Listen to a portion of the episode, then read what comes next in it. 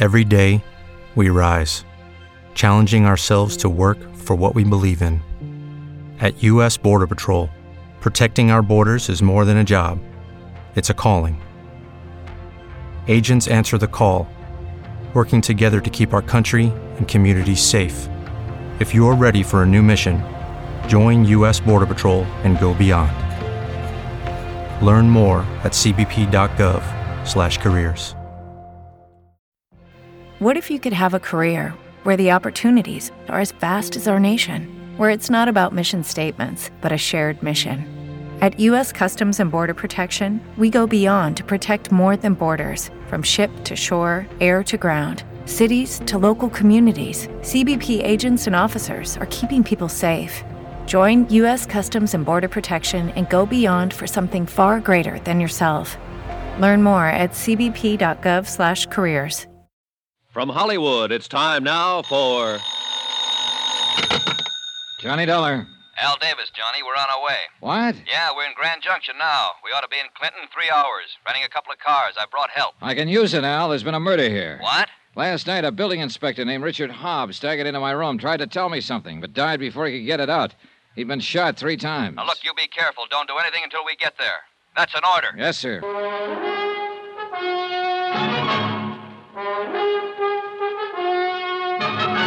Tonight and every weekday night, Bob Bailey in the transcribed adventures of the man with the action packed expense account, America's fabulous freelance insurance investigator. Yours truly, Johnny Dollar.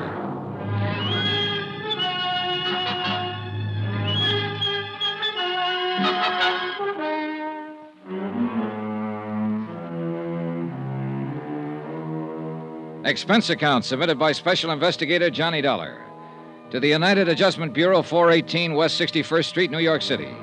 The following is an accounting of expenditures during my investigation of the Clinton matter. Expense account item 13, 60 cents breakfast. I had it sent up to my room. Right behind the bellhop appeared the tall figure of Sheriff Doherty. How about inviting me for a cup of coffee? Sure. Sit down. Help yourself, Sheriff. Uh, thank you. You know, you're a mighty lucky man. In what way? I was almost holding you for murder, boy. That fella. Oh, that, yeah. You're looking into it, I suppose. Yep. Yep, we're looking into it. I hesitate to ask, but are you getting anywhere? Uh, we figure he was shot sometime last night. Found his car downstairs all smeared up. Might have driven in from someplace. Where? We don't know. Well, do you know he blew town when the school fire broke out? We talked to Mrs. Hobb. I talked to her myself. Yeah. Naturally, we want to find out everything we can about this matter. Now, Hobb came up here last night and died in this room of gunshots. Why do you suppose he came here? I never knew the man, Sheriff. I talked to someone who did know him once. She said he'd been a pretty decent man at one time. If you and Chief Hanley and Vickery didn't tell him to leave town when that fire broke out, he might have told me himself. His conscience might have hurt him about passing a building that never could have stood an inspection. Go on. He might have heard that I was in town investigating it. He might have gotten sick and tired of the cheap, rotten little schemes here in Clinton and come back to help me straighten it out. You don't think much of our town, do you? Not the way it is, Sheriff. And I don't think much of you. In that case, I'll just try to keep out of your way. Do that. You do the same, Dollar. Here.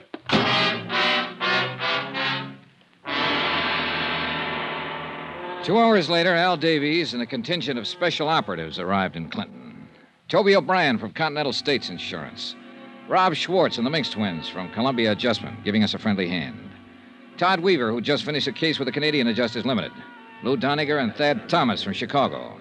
A pretty imposing group of expert investigators. Well, Johnny, you look okay. Yeah, still in one piece. Hi, Thad, Lou. You want to get the door, Toby? Oh, sit down there. Now, this isn't any vacation trip, boys. We're all going to have to roll up our sleeves. All right, Johnny, you want to break it down? Yeah, all right. Well, this is a big one, fellas. If you'll all sit, I'll bring you up to date. Yeah, sure. No, sit right there. Three days ago, I came here on a tip that building irregularities were suspected in the new school building. The man who tipped the insurance company was the janitor, name of Julian Osborne. I never talked to Osborne because he died in the fire that destroyed that building. I did talk to the man who designed the building. His name is David Baines. He claims none of his specifications were followed in the construction, so that's why it caught fire and went down so fast. His statement right here. Now, I talked to the school principal, Florrie Hawkins. She supports Baines' statement. I wanted most of all to get a statement from the building inspector who passed the building, Richard Hobb. Hobb was murdered last night. Ah, no wonder you need help. All right, now, the sheriff, the fire chief, and the building contractor are all in on it. And there are too many leads for one man to follow, too many people for one man to talk to. The sheriff is making an investigation of Hobbs' murder, but we'd better make our own. Now, you, Toby, and you, Thad, Hobbs, your job. Find out everything about him his bank account, his friends, his troubles, everything. Especially who killed him. His widow's Lucille Hobb. I met her last night. Mm, leave it to him to find the woman. okay, now. Rob? Yeah? Your man is the building contractor, Roy Vickery. Mm-hmm. He's big and tough and shrewd, and he talks softly. He owns and runs the whole show, if I'm guessing right. Now take Toby and run Vickery down. Bank accounts, purchase orders, what kind of money he spends, and so on. Jim and Al Minks? Uh, All right, you two, find out everything you can about Julian Osborne, the janitor who was burned to death. I want Lou Doniger to stick close to Fire Chief Hanley. Same thing. Everything and anything you can get on him. Al, you can handle Sheriff Doherty. The rest of you spread out. Start talking with anybody in town who might know anything. When you find one who's sick and tired of watching their town being run by a pack of hoodlums, send them up here to the room. We'll try to get statements from them making specific charges, Al. Yeah. I want to guarantee every one of them security. So take them down to Denver, give them protection until it's safe to walk the streets here. If that's necessary, I'll arrange it. It's necessary. All right. All right, now report back to me anytime you want. Don't push anybody around. Don't let anybody push you around. Okay, let's get to work.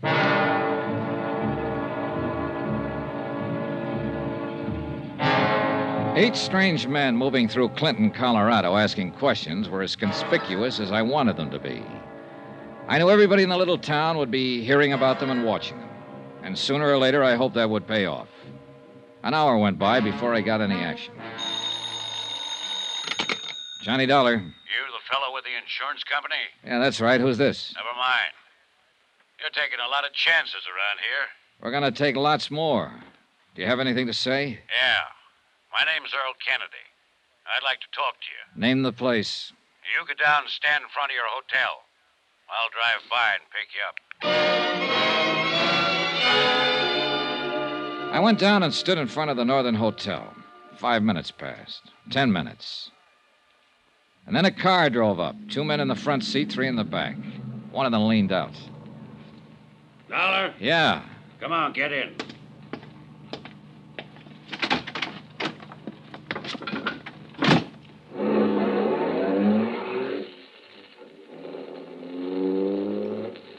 Better turn here, Earl. Head out toward Conifer. Yeah.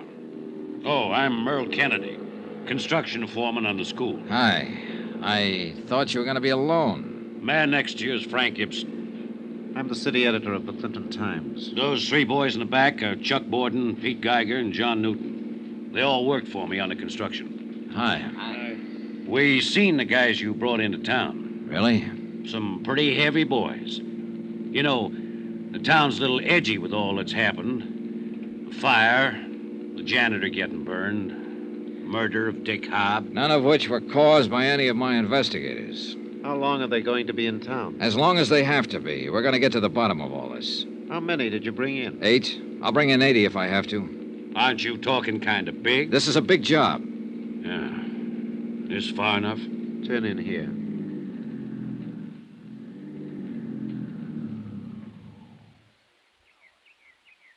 Now what? Just want to talk to you. Earl? Yeah. We're all willing to make statements, Dollar. I can charge Vickery with shortchanging the city on materials. These guys in the back seat will tell you the same thing. They came to me to ask my advice. I told them to talk to you, see what kind of man you were. I'll print anything that's the truth. Well, that'd help a lot, Mr. Gibson. The paper's at your disposal, provided it's the truth. Fair enough. All of you be willing to testify? I am. Okay. Now, a couple of other things. First, about Richard Hobb. You tell him, Frank. Hobb had big ideas, and he played ball with Vickery and the rest of them. It also looks like he was murdered because he was going to try to make it right. Now, about Roy Vickery. He was born here in Clinton, brought up here. He's built about one third of the structures in this town. Every one of them standing today. Every one except the school. Any angle on that? Your insurance. $200,000. Okay. Where can I get a copy of the actual purchase orders used in the building? From Vickery, but I don't think he'd let you have 'em if he's still got 'em. Well, he gave me specifications that look like forgeries. I want the real thing. I'll have to have the real thing. Now, let me look around. Now, when and where do we make the statements? Let's go over to my hotel room and do it right now. Better use the newspaper office. You're probably being watched by now, Mr. Dollar.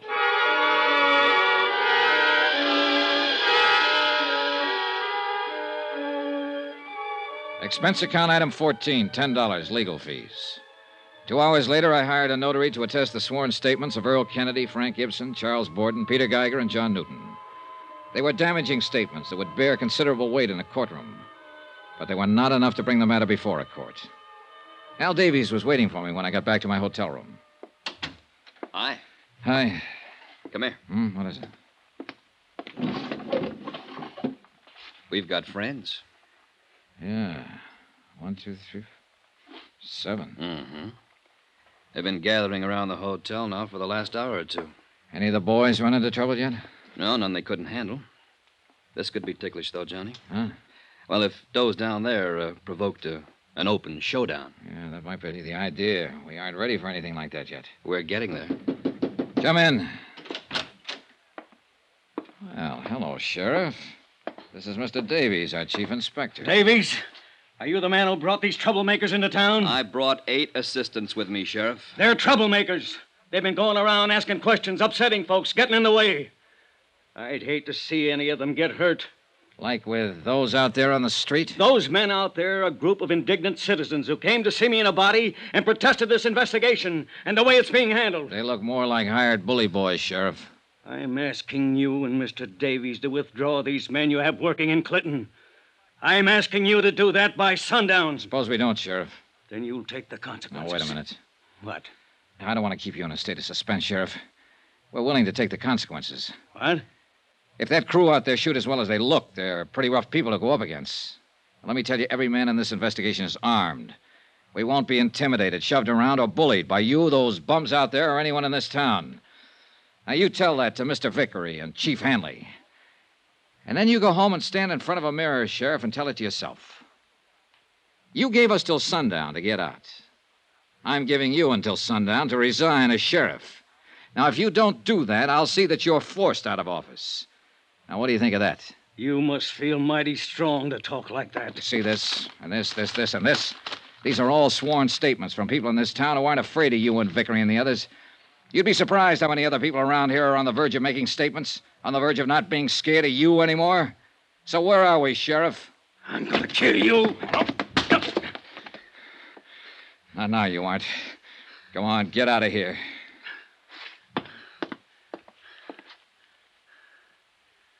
I'll kill you, Dollar.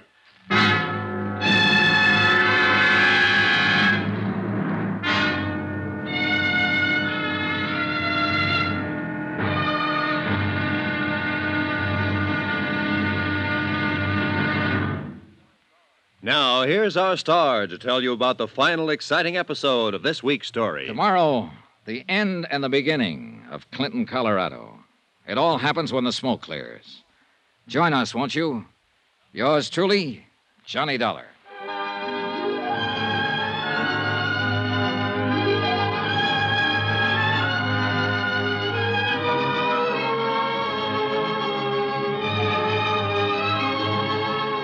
Yours truly, Johnny Dollar, starring Bob Bailey, is transcribed in Hollywood. Written by John Dawson, it is produced and directed by Jack Johnstone. Be sure to join us tomorrow night, same time and station, for the next exciting episode of Yours truly, Johnny Dollar. Roy Rowan speaking.